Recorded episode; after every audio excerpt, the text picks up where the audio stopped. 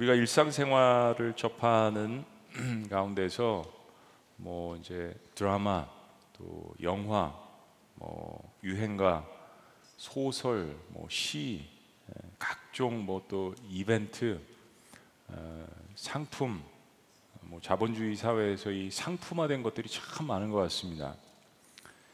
그런데 어, 사랑이라는 이 단어가 그렇게 많이 상품화됐습니다. 네.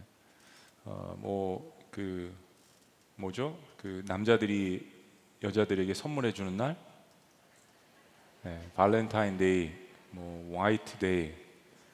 미국에서는 사실 화이트데이가 없거든요.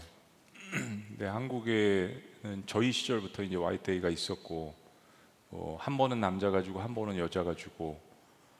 어, 근데 뭐 그런 건 좋, 좋은 것 같습니다. 근데 이게 너무 상품화되고 그리고 어, 사랑이라는 그 이름 하에 왜곡되고 남용된 그런 것들이 얼마나 많은지 이런 모든 것들이 우리의 문화 속에 지금 담겨져 있고 드라마나 이런 프로그램들을 봐도 세대가 어떻게 변화되는지 이런 것들을 저희들이 어, 면밀하게 볼 수 있는 것 같습니다.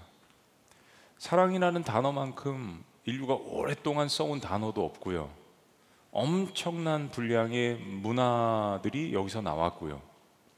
사랑이라는 단어를 빼고 문학 작품이 형성될 수 없고 영화, 소설, 시, 열거한 이런 것들이 뭐 나올 수가 없을 정도로 사랑은 중요한 단어입니다. 근데 그럼에도 불구하고 가장 많이 왜곡되고 가장 많이 남용된 단어는 역시 사랑이라고 할 수 있습니다. 사랑이라는 말을 너무 쉽게 해버리는 경우도 많습니다. 좋을 때도 있지만 참 그 나쁠 때도 있었던 그 서구의 문화 가운데 특히 미국 사람들은 뭘 표현할 때 I love it 나 이거 좋아한다라는 표현에 사랑이라는 말도 들어갑니다. 어, 근데 사실 그 표현은 아니잖아요. 음식을 먹으면서도 I love it 뭐 좀 이상하지 않습니까? 사랑이라는 말이 얼마나 이게 남용되고 왜곡되는지 쉽게 내뱉는지를 사랑이라는 말이 그렇게 쉬운 말이 아닌데 음식에게도 어, 하는 어떤 상황에도 이야기하는 그만큼 좋아한다는 말을 강조하기 위한 언어적인 표현이지만 잘 생각해 보시면 정말 많이 남용되는 말입니다. 또 한국 사회는 매스컴에서는 그렇게 보도가 되지만 이 유교 문화라는 체면 문화라는 것이 있기 때문에 사실 사랑이라는 말을 지금도 남자들은 굉장히 낯간지러워합니다. 그, 그래서 우리나라는 굉장히 이중성의 문화가 있는 거예요. 세상 또 매스컴에서는 굉장히 이걸 많이 하지만 우리의 내적인 아직 생활의 어떤 수준, 문화의 수준은 유교 문화가 밑바탕에 쫙 깔려 있습니다. 한국은 이름을 사용하지 못하기 때문에 예수님 오시기 전까지는 체면 문화는 없어지지 않을 것 같아요. 그런 의미에서 사랑이란 단어는 우리에게 굉장히 중요하면서도 굉장히 혼동 되는 그리고 우리의 자녀들 이 세대들에게도 그런 모습들이 있습니다. 그러므로 인해서 진짜 사랑이 뭔지를 성경에서 배우기 이전에 세상에서 먼저 사랑은 이런 것이라고 잘못된 남용된 단어와 그 의미와 정의들을 갖고 있어서 그래서 사랑에 또한 실패도 많이 하고 오해도 많이 하고 사랑을 또 싫어하기도 합니다. 어, 우리가 하나님이 말씀하시는 완벽한 사랑에 사실 한없이 미치지 못하는 존재죠. 매일매일의 삶 속에서 기도 기대하는 것보다 늘 어, 실패할 수밖에 없는 존재입니다. 그래서 우리는 하나님의 사랑과 예수님의 십자가의 은혜가 날마다 필요한 것이죠. 이 점을 매 순간 기억하지 않으면 우리는 사랑한다라고 립 서비스 하면서 이렇게 말하고 외치지만 우리는 여전히 하나님 앞에서 방자하고 오만하게 행동하게 될 것입니다. 이렇게 부족한데도 불구하고 여전히 나를 사랑하시는 그분의 사랑은 도대체 뭘까? 라는 것을 그 사랑을 한없이 받아보는 사람 입장에서 겸손하게 그 사랑을 대하는 태도와 나는 당연히 사랑을 받을 수 있는 존재야라고 오만하게 그 사랑과 은혜를 받아들이는 측면은 완전히 다른 결과들을 낳게 됩니다. 그 다른 결과가 결국은 내 가족들과 주변에 있는 사람들에게 나타나게 되는 것이죠. 어떠한 하나님의 사랑과 은혜 가운데에서 그런 구원의 구원을 받았는지를 깨닫는 사람은 그 사랑의 의미를 세속적인 의미가 아니라 온전히 하나님께서 십자가에서 보여주신 그걸로서 받아들이기 때문에 점차 점차 그 사랑의 의미로서 주변에 있는 사람들과의 관계를 회복해 나가기 시작하는 것입니다. 우리가 고린도전서 13장은 사랑에 대해서 사랑의 정의 특성에 대해서 이야기를 하면서도 사랑이 아닌 것에 대해서도 분명히 가르치는 것을 이제 보고 있습니다. 지난주에 사랑의 특성 오래 참음과 온유, 사랑은 오래 참습니다. 온유합니다. 이야기하다가 두 번째까지 봤는데 15가지 동사가 있다고 그랬죠. 오늘부터 이제 세 번째, 세 번째, 네 번째, 다섯 번째를 오늘 보는데 어, 갑자기 오늘 보시면은 사랑이 아닌 것에 대해서 이야기를 합니다. 자, 4절 말씀 한번 다 같이 읽어 보시죠. 4절 다 같이 시작. 사랑은 오래 참고 사랑은 온유하며 그렇죠. 거기까지요. 긍정적인 의미죠. 그 다음에 읽어 보십니다. 시작. 시기하지 않으며 사랑은 자랑하지 아니하며 교만하지 아니하며 사랑은 이런 것이야라고 이야기하면서 사랑은 이런 것이 아니야라는 이야기가 또 반복이 됩니다. 그렇습니다. 자, 사랑의 세 번째 특성. 사랑은 시기하지 않습니다. 사랑과 시기는 같이 갈 수 없다라는 것을 선언합니다. 시기는 상대방에 대한 강한 질투심에서 시작되죠. 근데 이 질투심은 어디서 시작될까요? 비교 의식에서 시작됩니다.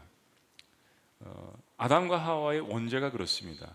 인간이 하나님과 비교하기 시작했습니다. 나도 하나님과 같이 될 수 있는데 라는 이 어둠의 세력의 사탄의 그 농간에 넘어가게 되는 것이죠. 동물들은 사실 그런 게 없잖아요.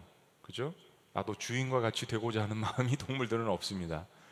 근데 이거를 또 긍정적으로 반증으로 이야기하면 그만큼 인간이 하나님의 위대한 형상을 닮았다라는 거죠. 그 정도까지 좀 긍정적으로 생각을 해본다면 어떻게 감히 인간이 하나님과 같이 되고자 하는 그런 마음을 가졌을까? 그 후에도 보세요. 바벨탑을 쌓는 이런 사건들, 또 이스라엘 역사 속에서 계속해서 하나님과 힘겨루기를 하는 듯한 이런 그 사건들을 보십시오.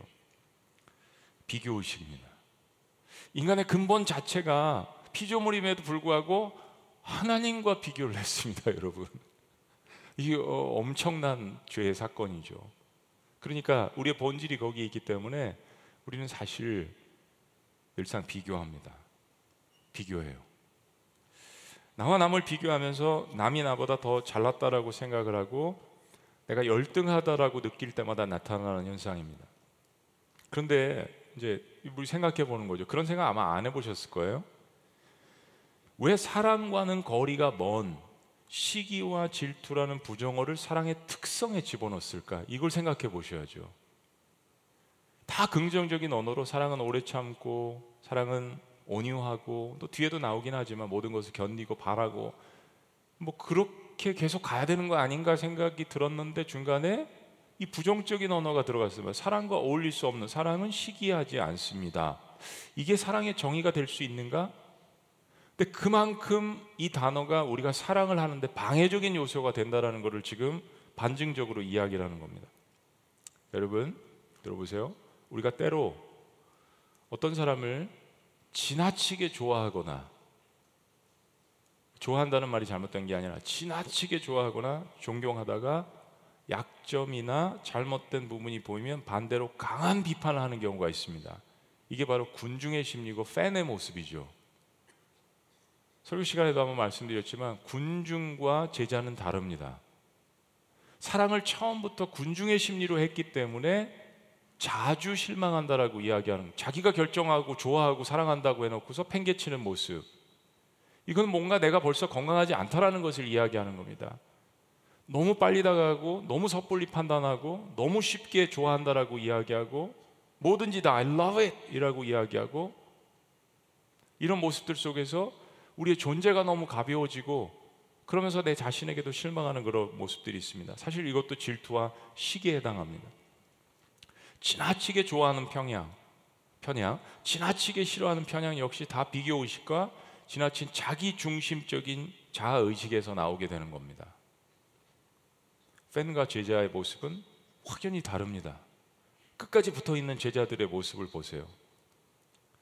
이런 형태의 모습들은 다 사랑과는 전혀 관계가 없는 모습들이라는 것을 어, 사랑이 아닌 것들, 오염된 것들을 제거하기 위해서 이야기하는 겁니다. 그래서 성경은 사랑은 시기하는 것이 아니라고 강력하게 사실은 선언하는 겁니다.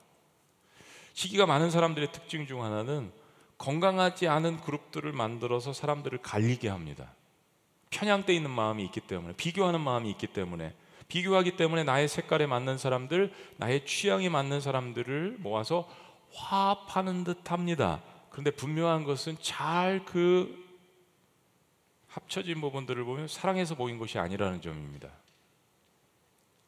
그래서 질투와 투기는 교회 공동체 가장 무서운 독이 되는 것입니다. 성령의 은사와 능력을 소멸시키는 가장 빠른 길입니다. 은사가 하나님이 거저 주신 선물인데도 불구하고 고린도 교인들은 직임과 은사를 가지고 실강이를 벌였습니다. 교회를 섬기는데 최선을 다해서 은사를 쓴 것이 아니라 시기하고 질투를 통해서 은사를 사용했습니다. 그래서 고린도 교회는 아수라장이 된 겁니다. 그 하나님께서 주신 은사, 사실 은사는 은혜로서 주시는 능력인데 세속적인 달란트를 성령 안에서 바꾸어서 사람들을 섬기라고 교회 공동체를 섬기라고 주신 것인데 그것들을 비교하고 그 안에서 시기와 질투가 일어나기 시작했습니다. 너무 잘못된 거죠. 얼마나 어리석고 어린아이 같은 모습입니까? 여섯 명의 어린 자녀를 둔 부모가 있었습니다. 다 연년생이에요. 세 살, 네 살, 다섯 살, 여섯 살, 일곱 살, 여덟 살. 엄마가 얼마나 고생했겠어요? 근데 부모가 각자 나이와 성에 맞게 성탄절에 선물을 이 여섯 자녀에게 준비를 해 주었습니다. 자녀들이 이 선물을 받고 서로 막 비교하고 질투하고 싸우게 해서 그 성탄절은 그 가족들에게 아주 잃어버릴 수 없는 전쟁터가 되었습니다. 엉망진창이 돼 버렸어요. 그래서 부모가 결심하고 이런 선언을 했습니다. 자녀들 여섯 명이 야 이제 앞으로 성탄절에 선물은 없다. 생일 선물도 없다. 졸업 선물도 없다. 여섯 명이 다 연년생이고 비슷하니까 이게 너무 힘든 거예요. 그랬더니 아이들이 불평과 불만을 쏟아놓겠죠. 네? 왜 당연히 받아야 되는 선물을 안 주느냐? 그래서 부모가 선물에 대한 이야기를 했습니다. 세 살부터 뭐 여덟 살이니까 어린 아이들이지만 얘들아 선물은 주는 사람의 마음이고 꼭 줘야 되는 것은 아니지만 사랑해서 주는 것이라고 설명을 해줬습니다. 근데 선물을 받는 사람은 꼭 한 가지만 지킨다고 했습니다. 얘들아, 딱 한 가지만 원해. 너희들에게 감사하는 거야. 그것을 비교하지 말고 감사함으로 받으라는 것이야. 사랑하는 여러분, 그것이 바로 성령께서 바울을 통해서 고린도 교인들에게 들려주신 음성이었습니다. 그래서 은사를 12장에서 14장에서 자세하고 중요하게 설명을 하면서 그 중간에 들어가 있는 것이 바로 이 사랑장 고린도전서 13장이 탄생하게 된 것입니다. 사랑하는 여러분, 시기와 질투가 마음을 사로잡으면 자신의 달란트와 자신의 존재감의 중요성을 잃어버리게 됩니다. 시기와 질투처럼 무서운 질병이 없습니다. 시기와 질투가 마음을 사로잡아서 상대방을 비하하고 끌어내리는데 모든 초점을 맞추게 되면 자기 자신을 바라볼 수 없는 거죠. 그 마음의 중심에는 비교 의식 때문에 나의 중요감을 느끼지 못하게 만들어 버립니다. 못난이 병이 있는 거죠. 사실은 나도 내가 미운 것입니다. 나는 왜 저 사람처럼 저렇게 되지 못하지? 저 사람이 갖고 있는 것을 갖지 못하지? 왜 나는 저렇게 못생겼지? 모든 것을 비교하면서 실제로 자기가 갖고 있는 중요감, 존재감, 하나님께서 주시는 사랑도, 은사도, 사명도, 삶의 목적도 자꾸 잃어버리게 되는 겁니다. 이것처럼 무서운 질병이 없습니다. 실은 그렇게 시기하고 질투해서 분노하고 증오하는 나의 모습이 나도 싫은 거죠. 열심히 전투적으로 상대방을 공격하고 시기와 질투 때문에 그 단점을 찾아내서 단점이 없는 사람이 없겠어요? 또 그거를 현미경을 쓰고 잘 보면서 자세히 보면서 잘도 찾아냅니다. 근데 거기에 전투적으로 임하면서 분노와 증오하는 자기 자신의 모습을 발견할 때면 자기 자신에 대해서 너무 비참하게 느껴지는 겁니다. 그래서 그럴수록 그것을 들키지 않기 위해서 시기와 비교의 대상에 또 분노할 수밖에 없는 것입니다.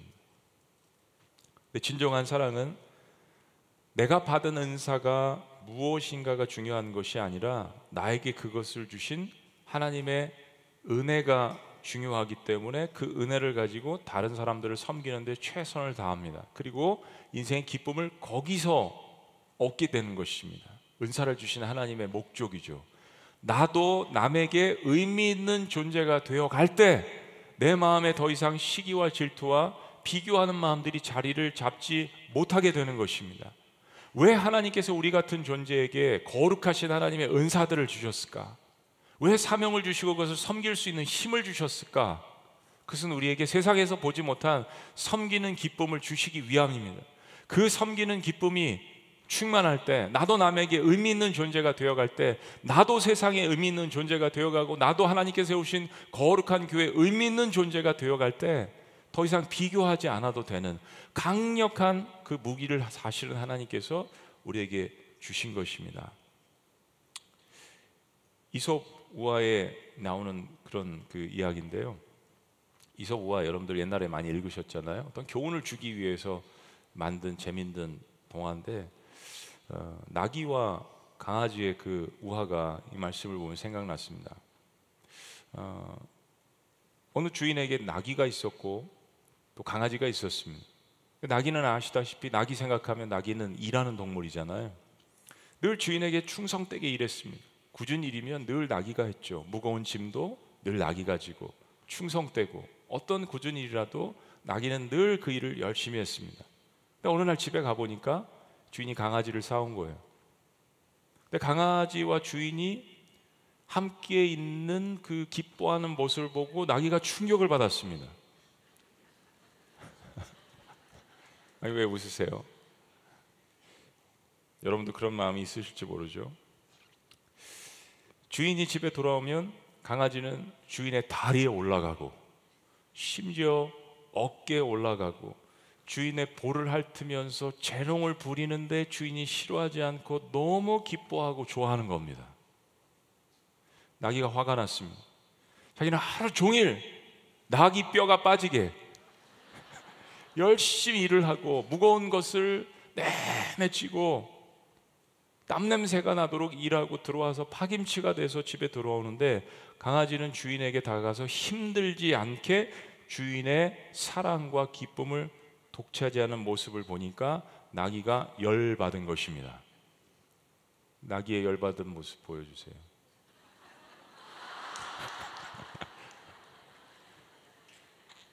제가 이 사, 그림 보고 얼마나 웃었는지. 그래서 나귀가 결심했습니다. 나도 강아지처럼 돼야지. 그래서 나귀도 강아지처럼 되려고 강아지의 모습을 자세히 살핍니다. 뭐예요? 비교하기 시작하는 것입니다. 강아지가 하는 그 모습을 나귀가 따라하려고 연습도 하고 마음 가운데 품기도 하고 상상을 하고 당나귀는 식사 중인 주인에게 다가가서 무릎에 앉아서 이쁜 짓을 하려고 합니다. 식탁 위에 올라가자 식탁이 무너지기 시작합니다. 재롱을 부리려고 큰 앞발을 들어서 주인에게 다가가서 볼을 한 대 치니까 주인이 넘어지기 시작합니다. 주인에게 사랑을 독차지하려고 노력을 했지만 결국 나귀는 주인에게 해를 가하고 맙니다. 여러분 뭐 이 이야기가 주는 교훈은 다 아시잖아요. 이 제목이 음, 강아지가 되고 싶은 당나귀입니다. 근데 나귀가 어떻게 강아지가 될 수 있겠어요? 자신의 본분을 잘 알고 자신의 일을 즐거워해야 된다는 거. 다른 사람의 장점을 부러워하지 말고 자신에게 맡은 사명감을 임무를 잘 하라는 뭐 행복한 예. 근데 이제 다들 느끼시잖아요. 이거 근데 웃으시는 거 보니까 안 읽으신 것 같아요. 예전에 저도 이야기를 듣고 또 예화를 하기는 하지만 그런 마음은 들어요. 아니 나귀가 뭘 잘못했을까? 그죠? 자신에 충실했고 자신도 사랑을 받고 싶었는데 그러나 이 얘기의 핵심은 그게 아니죠. 거기까지는 너무 많이 발전된 거예요. 그게 아닙니다. 나귀가 해야 할 일이 있고 강아지가 해야 될 일이 있고 핵심만 기억하는 거예요. 사랑하는 여러분, 하나님께서 어련히 우리를 알아서 그런 자리에 또한 그런 은사를 주셨을까요? 하도 이런 부분이 많으니까 겸손하라 때가 되면 내가 너희를 높이시리라는 말씀도 하시는 거잖아요. 사람들은 한계가 있고요. 우리가 하는 일을 잘 모를 수도 있고요. 우리의 의도를 모를 수도 있고 실수를 해서 우리의 성실함과 우리의 충성심을 못 볼 수도 있습니다. 오해할 수도 있습니다. 알아주지 않을 수도 있어요. 우리 하나님은 다 보고 계시고 실수가 없으신 분이고 손해 보시는 하나님이 아니십니다. 어느 순간 사람들이 나를 알아보지 못해서 내 마음이 실망되고 내 마음이 참 어렵지만 그런 하나님은 손해 보시는 하나님이 아니기 때문에 내가 뜻하지 못한 장소에서 그 부분을 갚아 주시고 페이백해 주시고 축복을 해 주시는 하나님이라는 것이 전능하신 하나님에 대한 존중이고 사실 그것이 실제적인 믿음이죠. 나귀와 같은 나를 구원하신 그 하나님의 사랑에 감격하는 것. 강아지를 부러워할 것이 아니라 나귀와 같은 나를 구원하신 하나님. 아무도 인생 가운데 이렇게 열심히 일하는데 알아보지 못하는 그러나 나를 알아봐 주신 나귀와 같은 나를 사랑해 주시는 그 하나님의 사랑에 감격하는 것이야말로 내 존재감을 회복하는 거죠. 우리 모두에게는 강아지가 춤을 추고 나귀처럼 섬기고 농부가 씨를 뿌리고 일꾼들이 추수를 하고 그러나 하나님께서 열매를 내실 때 모두가 기뻐하는 그러한 공동체 의식이 필요합니다. 우리에게는 마리아도 필요하고 마르다도 필요하고 나사로도 필요하고 그것을 알린 동네 사람들도 필요한 거예요. 하나님 모두가 서로를 사랑하고 모두가 서로에게 감사할 제목들을 이미 주셨습니다. 우리 모두에게 동일한 은혜를 주신 그러나 우리의 성품과 기질과 세상에서 가졌던 달란트 여러 다른 환경들을 생각하시면서 너는 이게 필요해 너는 이게 필요해 너는 이것으로 섬겨야 해 우리를 가장 잘 아시는 하나님께서 각자에게 맞는 본분과 직임과 지위와 그리고 그것을 감당할 수 있는 은사를 주시지 않았겠습니까? 그러므로 우리에게 선물을 주신 하나님께 우리 모두가 해야 되는 일은 아까 말씀드린 것처럼 감사하는 것입니다. 그 감사함으로 예배를 회복하고 하나님을 기쁘시게 만드는 것. 나기도 행복하고 강아지도 행복하고 농부도 행복한 내가 맡은 역할이 나기일지라도 하나님은 나를 사랑하신다. 자, 네 번째 사랑의 특성은 사랑은 자랑하지 않는다는 이야기를 합니다. 사실 세상의 관점에서 사랑을 보면 이런 정의를 할 수 없습니다. 왜냐하면 요, 요즘 사랑은 자기 자랑의 시대입니다. 자기 PR의 시대입니다. 그리고 덧붙여서 자기 포장의 시대입니다. 단순한 자기 PR이 아니라 이제 포장을 해야 되는 그런 시대입니다. 저는 SNS를 하지 않지만 이제는 뭐 서로가 다 아는 그런 부분들. 어디 가서 음식점에 가서 꼭 맛있는 걸 먹는 거 올리는 거. 어디 가서 좋은 데 가면 꼭 그것을 올리는 거. 난 이런 사람이야.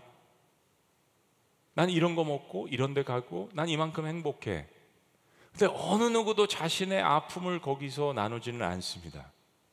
이게 굉장히 편향된 모습이죠. 그리고 우린 다 알아요. 그게 그 사람의 전부가 아니라는 것을 알면서도 서로가 그런 부분들에 자꾸 중독되고 오염되어 가는 그런 모습들을 볼 수 있습니다. 그게 다 잘못됐다는 것이 아니라 편향되는 부분, 치우치는 부분은 잘못돼 가는 것이죠. 건강이 무너져 있는 것입니다. 포장의 시대, 자기 PR의 시대. 근데 자신을 제대로 알려야만 사랑을 받을 수 있다라는 이 세상의 외침과 자기를 부인하라는 이 예수님의 말씀은 너무 상충되는 말씀입니다. 시대가 가면 갈수록 예수님의 말씀은 사람들에게 인기가 없는 듯 보일 수도 있습니다.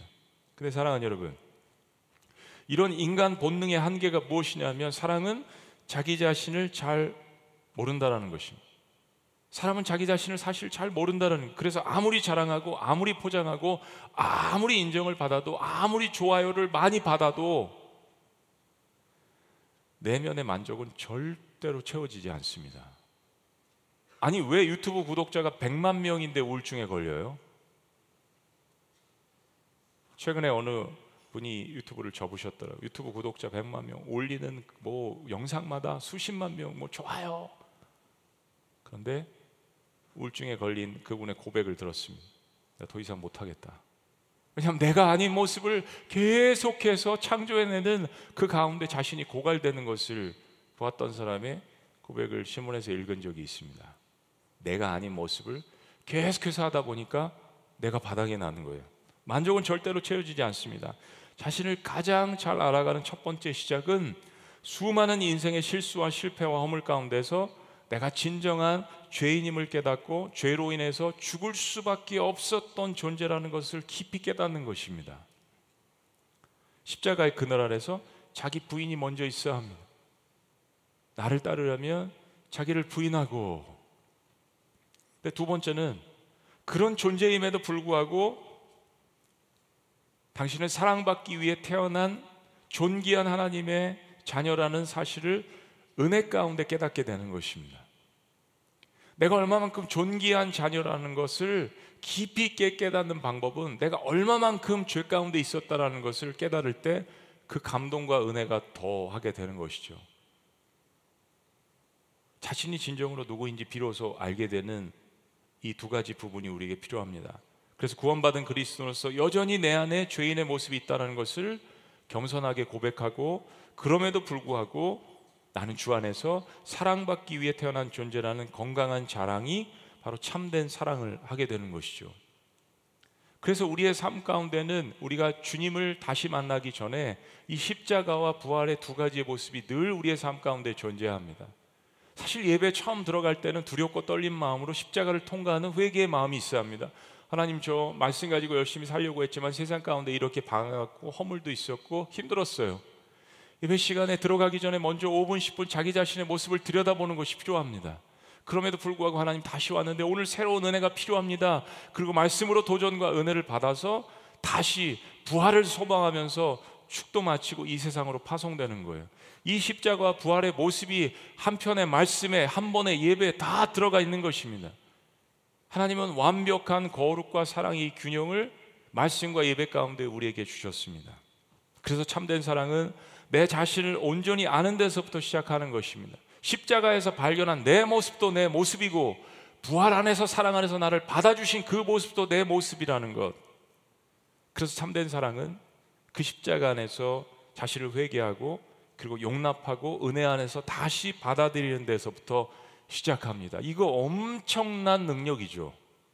그럼에도 불구하고 뭐가 변화되지 않았는데 그럼에도 불구하고 십자가에서 있는 모습 그대로 우리가 아직 죄인 되었을 때 그걸 받아주시는 하나님의 그 사랑과 은혜를 깨달아야 진짜 사랑이 시작되는 것입니다.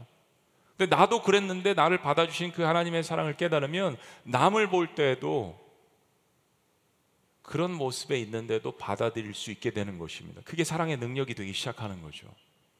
어, 그 목장 모임에 갔는데, 그 교회 갔는데, 포장하지 않아도 있는 모습 그대로 받아주는 그 모습에 사람들은 감동될 수 있는 거죠. 아, 여기는 포장하지 않아도 돼.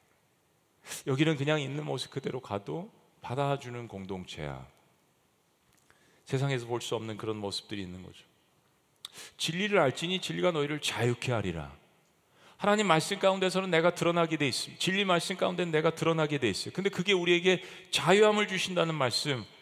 예수님을 만나면 내가 보이게 되는 것입니다. 그리고 주님께서 그 가운데 주신 사명 내 이웃을 내 몸과 같이 사랑하라. 그리스도 안에서 나 자신을 먼저 받아들일 줄 알아야 내 몸을 내 삶을 받아들일 줄 알아야 내 존재를 받아들일 줄 알아야 남을 사랑하게 되는 거죠. 사절 말씀을 다시 보면 자랑치 아니하며 이 뜻은 근거 없이 무엇을 자랑하지 말라는 말입니다. 허풍 떨고 과대 포장하지 말라라는 이야기입니다. 우리는 가족을 자랑하고 아내를 자랑하고 남편을 자랑하고 자식을 자랑하고 교회 공동체를 자랑하고 내가 속한 민족 공동체를 자랑하는 거 이건 건강한 겁니다. 그걸 자랑하지 말라라는 이야기가 아니죠. 그러나 바리새인들은 기도나 헌금이나 섬김이나 구제를 할 때 그것을 떠벌리고 자랑하면서 자기를 위한 자랑으로 삼았습니다. 성경은 그것이 진정한 사랑이 아니라고 이야기하는 것입니다. 사실 사도바울 보시면 자랑하는 부분들이 있습니다. 내가 사도 중에 사도다. 잘 보시면 자랑하는 부분들이 있어요. 난 사도 중에 사도고 이런 말까지 했습니다. 나를 본받는 자가 되라. 성경 읽다가 이것 때문에 실족하시는 분들도 있더라고요. 그래서 바로 그런 얘기를 했습니다. 여러분 잘 보세요. 예수님은 말할 필요도 없습니다. 예수님이 왜 그런 어려움을 겪으셨는데 나와 아버지는 하나이다.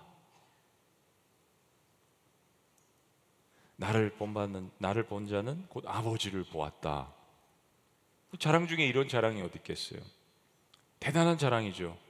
근데 사도 바울과 예수님은 그리스도 안에서 자랑했고 참된 말을 했습니다. 사실이죠. 우린 신앙 안에서 이게 사실이라는 걸 알고 있죠. 온전한 근거가 있는 자랑을 통해서 자기 자신을 나타냈는데 이것 역시 그 목적이 사실은 하나님의 영광을 드러내고 복음을 증거하기 위한 수단으로 삼았다는 것입니다. 여러분 자녀들을 이제 키우시면서 아니면 교육 목자로서 아이들을 보시면서 특별히 아이들이 근거 없이 자랑할 때가 있죠. 아이들이 막 허풍을 많이 떨 때가 있습니다. 저희 이제 특히 아들이 어렸을 때 좀 허풍이 많이 있었습니다. 토끼가 지나가는데 오늘 사자를 보았다고 그러는 거예요. 제 지갑에서 돈을 어, 빼고서 딱 감춘 다음에 자기가 벌어왔다라고 자랑을 하는 겁니다. 자기가 아빠보다 더 힘이 세다라고 이야기를 하고 사랑하는 여러분 귀엽죠. 이쁘잖아요. 우리 그거를 야, 야단치나요? 그러나 아무도 그것을 성숙하다라고 이야기하지 않습니다. 아주 어릴 때는 자기 자신에 대해서 별로 고민하지 않습니다. 건강한 정체성을 가진 듯해요. 자유로운 듯합니다. 그러나 아무도 그 천진난만한 아이들을 성숙하다라고 하지 않습니다. 왜냐하면 다른 사람들을 용납하지 않는 갑자기 돌변하는 아이들만의 면이 있기 때문입니다. 그렇죠. 좋을 때는 좋은 것 같지만 이익이 맞물리면 사정없이 울거나 투정 부리거나 물어뜯기도 합니다. 그 아이들의 모습을 다 아시잖아요. 누가 그걸 성숙하다라고 합니까? 아이들은 나만 알기 때문입니다. 나만 알면 다른 사람들을 온전히 받아들이거나 용납할 수 없습니다. 온전한 자랑은 성경의 바탕을 둔 건강한 정체성이고 그걸 가질 때만 온전한 사랑이 시작되는 것입니다. 허세를 떨고 허풍을 떨며 자기 자신을 자랑하는 것은 사랑의 본질을 왜곡시킨다라고 지적해 주시는 거예요. 자, 사랑의 특징 오늘 마지막 다섯 번째는 사랑은 교만하지 않는다라고 선언합니다. 사랑은 교만하지 않는. 질투하는 문제는 열등감의 문제인 반면에 헛된 자랑은 교만의 문제입니다. 우리는 열등감과 교만감의 근본적인 뿌리가 같은 데서 나온 것임을 같은 문제라는 것을 깨달아야 합니다. 적어도 그리스도인들은 이걸 깨달아야 합니다. 이 실체를 알아야 합니다. 이 다 비교의식에서 나온 거기 때문에 조증과 우울증은 일정한 시기를 반복하며 상황과 사람을 만날 때마다 나타납니다. 이런 거죠. 나보다 잘못 잘난 사람을 만나면 열등해지고 질투와 시기가 되고 나보다 못한 사람을 만나면 교만해지는 것. 같은 뿌리가 있는 것입니다. 이건 성령의 열매가 아니죠. 더 좋게 보이는 은사를 소유한 성도들이 자랑하기 시작하면 그들의 에너지는 자기 자신에게 집중시키게 됩니다. 그렇게 되면 그 은사는 하나님과 교회 공동체를 섬기는 것이 아니라 자기 발전과 과시의 방편이 됩니다. 내가 가진 직분, 내가 가진 직임, 내가 가진 은사를 그리스도 안에서의 자랑이 아니라 하나님께 영광이 되기 위한 자랑이 아니라 성경에서도 성경적인 자랑을 이야기하죠. 근데 그게 목적이 아니라 자기 자신을 선전하기 위한 것이라면 이제 에너지가 자기 자신에게 집중되게 됩니다. 그리고 어느 순간 교묘하게 그 집중된 에너지를 더 자기 자신에게 끌어오게 됩니다. 그럼 바벨탑의 사건이 일어나게 되는 거고 사울 왕의 사건이 일어나게 되는 것이죠. 그런 성도들은 교만하게 된다라고 고린도전서에서 사도 바울을 통해서 이야기하시는 겁니다. 그럼 하나님은 교만한 자를 결국 무너뜨리시고 겸손한 자에게 은혜를 베푸신다라고 약속하셨습니다.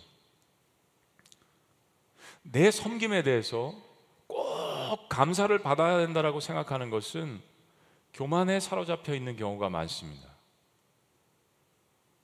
우리가 갖고 있는 구원, 사명, 은사는 사실은 다 하나님의 은혜입니다. 어느 것 하나 내가 창출하거나 창조하거나 내가 만들어 놓은 것이 없습니다. 그 하나님의 완벽한 구원과 사랑 가운데서 내가 삶을 다시 시작한 부분입니다. 근데 그 시점부터 섬긴 것이 꼭 내가 이것은 감사함을 받아야겠다라는 생각이 계속 들어감으로 말미암아서 내 마음 가운데 기쁨이 사라지게 되는 것이죠. 그러면서 비교하게 됩니다. 그러면 점점점 이제는 능력도 사라지게 될 수 있는 것입니다. 진정한 사랑은 하나님 앞에 이 공로를 올려드리고 그분 앞에 영광을 올려드리고 주변의 사람들에게 감사하는 마음을 갖는 것입니다. 이게 내 마음 가운데 평안을 가져다 주는 거죠. 그래서 진정한 사랑은 교만하지 않고 감사한 마음을 갖는다는 것. 우리 4절 말씀, 우리 그런 의미에서 다시 한번 전체를 읽어 보십니다. 다시 시작. 사랑은 오래 참고, 사랑은 온유하며, 시기하지 아니하며, 사랑은 자랑하지 아니하며, 교만하지 아니하며. 시기, 자기 과 포장된 자랑, 교만은 하나님 나라에 합당하지 않은 것임을 말씀해 주십니다. 거기에는 진정한 사랑이 존재하지 않는다라는 것을 분명하게 선언합니다.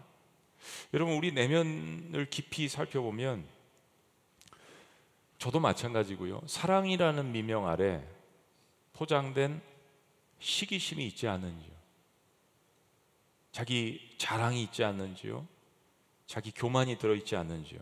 주님 말씀해 주십니다. 단호하게 말씀해 주시는 거예요. 내 아들아 내 딸아 그건 사랑이 아니야. 그건 시기심과 질투심이야.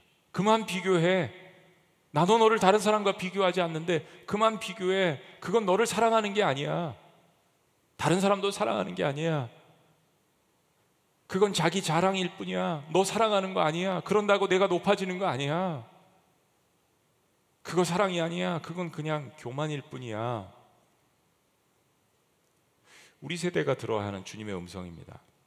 사랑하는 여러분, 우리가 이제 곧 고난 주간을 맞이하는데요.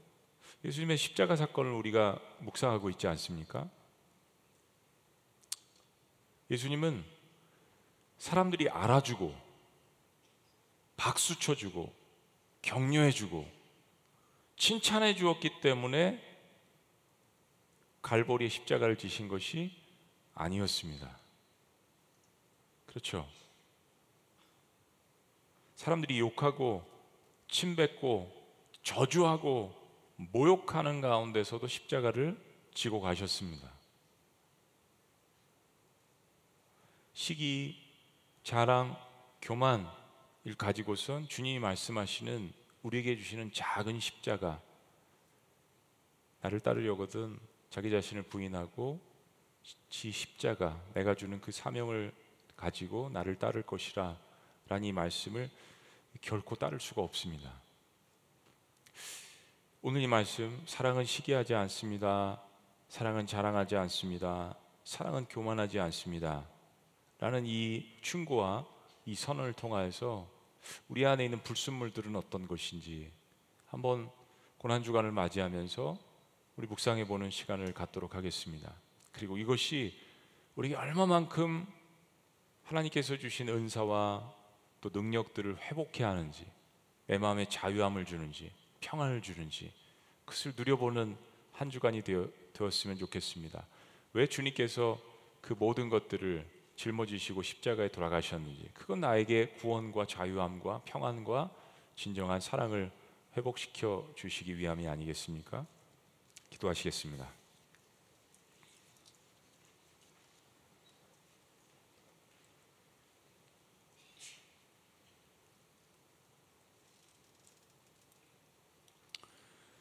그렇습니다. 사랑은 오래 참기 때문에 시기하지 않습니다. 또 온유하기 때문에 자랑하거나 떠벌리며 교만하지 않습니다. 만약에 자랑할 것이 있다면 그리스도 안에서 하나님 앞에 영광 돌리는 그런 모습으로 간증하고 내가 예수를 만나기 전 그리고 후에 삶이 어떻게 달라졌는지를 고백하는 것 뿐이죠. 주님의 음성, 내 아들아, 내 딸아, 그거 사랑 아닌 거 너도 잘 알고 있잖아. 그거 너를 위한 것이 아님을 너도 잘 알고 있잖아. 난 이 음성이 절실히 필요한, 필요한 때입니다. 특별히 우리의 자녀들에게. 그렇죠? 이 포장해야 살 수 있다라는 이 세대의 음성을 통해서 여러분 우리의 자녀들이 얼마나 괴로운 줄 아십니까? 얼마나 많은 또래 압력 때문에 스트레스를 받는지 아십니까? 우리가 먼저 이 부분의 말씀을 깊이 붙들고 묵상하고 우리가 다시 한번 하나님의 은혜를 성령 안에서 체험할 때 엄마 아빠도 그런 모습이 있었어.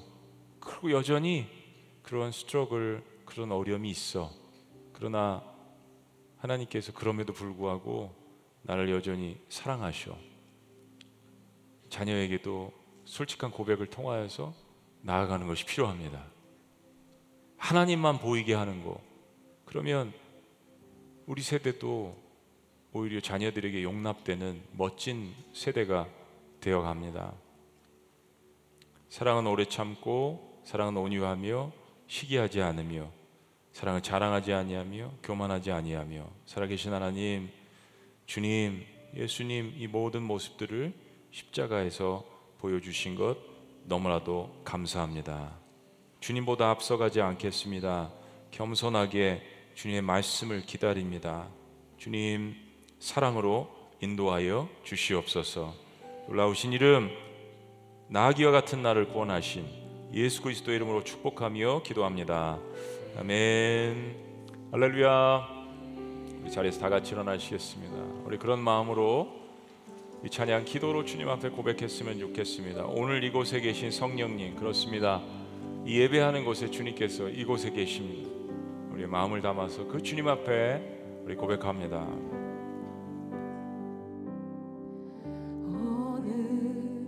이곳에 계신 성령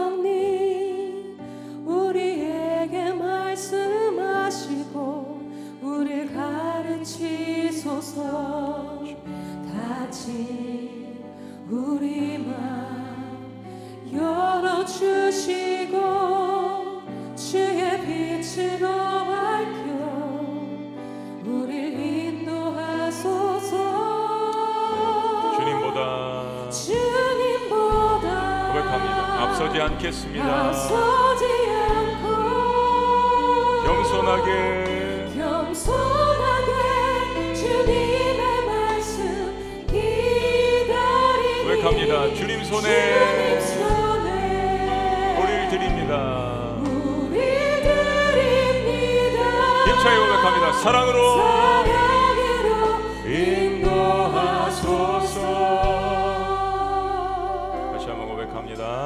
오늘 이곳에 계신 성령님, 오늘 이곳에 계신 성령님, 우리에게 말씀하시고 우리 가르치소서. 같이 우리 마음. 열어주시고. 우리 맘 열어주시고. 주의 빛 으로 밝혀 우릴 인도하소서. 고백합니다. 주님보다 앞서지 않겠습니다. 주님보다 앞서지 않고 겸손하게 주님의 말씀 기다리니 주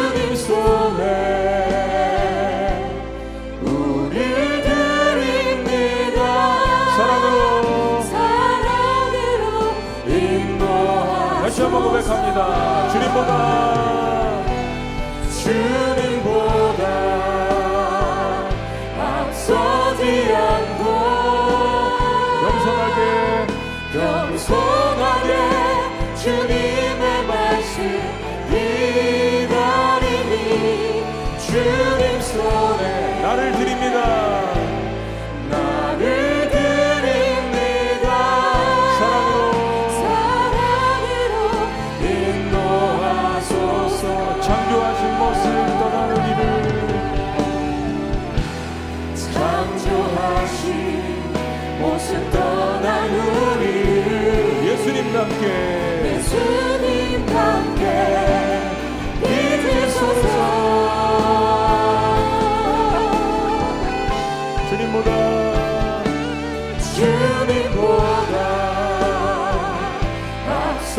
앞서지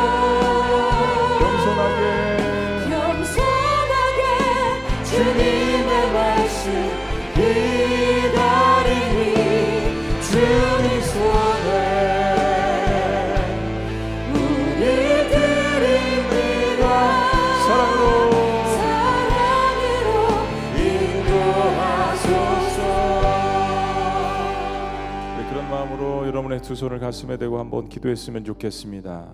그렇습니다. 주님 사랑은 오래 참고 사랑은 온유하고 시기하지 않고 자랑하지 않고 교만하지 않는다는 이 주님의 말씀 이 선언이 저의 삶 가운데 기쁨이 될 수 있도록 인도하여 주시옵소서. 주님 저 자유하고 싶습니다. 이런 모든 시기와 질투와 비교 의식과 과장된 포장과 교만과 이것이 끊임없이 저를 사로잡고 있는데 주님 주님의 말씀 가운데 주님의 사랑과 은혜 가운데 자유로울 수 있도록 역사하여 주시옵소서. 이 고백을 통하여서 참된 주님의 놀라우신 역사하심을 날마다 경험하는 하나님의 자녀들 될 수 있도록 우리 다 같이 한번 주여 외치시며 마음껏 주님 앞에 여러분의 삶을 고백했으면 좋겠습니다. 그 고백이 여러분을 살리는 고백이 되기를 원합니다. 사람들이 알아주고 박수치고 격려하는 곳에서 돌아가신 주님이 아니라 모든 저주 가운데서 십자가를 지고 지신 그 주님께서 말씀하십니다. 너를 자유케 하리라. 주님의 사랑의 말씀 가운데 회복되기를 원합니다. 주여 한번 외치시며 기도합니다. 주여 주여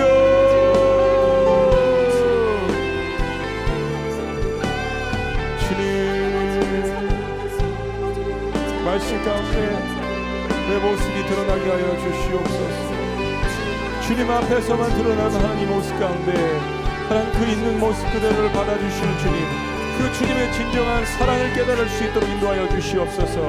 오염된 세상 가운데 살고 있습니다. 왜곡된 세상 가운데 살고 있습니다. 하나님께서 나를 바라보시는 그 모습이 진정한 사랑의 모습인 것을 깨닫고 회복되어질 수 있도록 인도하여 주시옵소서 교회 공동체 안에서도 하나님 그러한 모습이 있다면 하나님의 회개하는 모습을 통하여서 주 안에서 다시 한번 회복될 수 있도록 주여 인도하여 주시옵소서. 오래 참고 온유함으로 나에게 다가오시는 주님을 통하여서 비교하지 않도록 인도하여 주시옵소서. 주께서 나를 어떤 가운데 구원해 주시고 나를 여전히 사랑하시는 것인지를 내 존재감을 하나님 깨달을 수 있도록 주여 인도하여 주시옵소서 회복되게 하여 주시옵소서. 주 안에서 성장하게 하여 주시옵소서. 시기와 자랑과 교만이 하나님이 주시는 날선 말씀 안에서 하나님 아버지 물러갈 수 있도록 인도하여 주옵소서. 주님 그 모습을 통해서 우리의 자녀들이 회복되기를 원합니다. 우리의 자녀들을 온전히 회복시킨 그런 모습들이 하나님 우리 일생들 가운데 있도록 인도하여 주시옵소서. 성경적인 가치관을 전달할 수 있도록 인도하여 주시옵소서 성경의 말씀을 통하여서 자녀들을 하나님 아버지 양육할 수 있도록 인도하여 주시옵소서. 창조하신 모습을 떠난 우리들의 모습을 온전히 가져가는 저희들이 될 수 있도록 주여 인도하여 주시옵소서. 우리의 모습들을 주님 안에 온전히 드리는 그러한 모습 그러한 하나님 아버지 신앙이 될 수 있도록 주여 인도하여 주시옵소서. 하나님 감사합니다. 그것이 사랑이 아니라고 우리에게 선언할 수 있는 그러한 주님의 모습은 십자가에서 주님께서 우리를 위해서 돌아가신 그 놀라운 사랑의 능력을 실천하셨기 때문임을 이 시간 주님 앞에 감사하며 고백합니다. 그 안에서 날마다 회복되어지는 날마다 다시 일어나는 하나님의 자녀이 될 수 있도록 주님 인도하여 주시옵소서. 고린도서 13장의 이 말씀 정말 어려운 시대 가운데에서 2000년 전 고린도 지역에 주신 이 말씀이라면 지금 이 시대 우리에게도 여전히 필요하고 아니 더 필요한 말씀인 것을 생각합니다. 하나님 이 말씀을 통하여서 우리가 회복되고 우리의 자녀들에게도 하나님의 사랑이 어떤 것인지를 심어줄 수 있는 우리 1세대가 될 수 있도록 인도하여 주시옵소서. 나귀와 같았던 나를 구원해 주신 그 놀라우신 주님의 은혜 예수 그리스도 이름으로 축복하며 기도합니다. 아멘.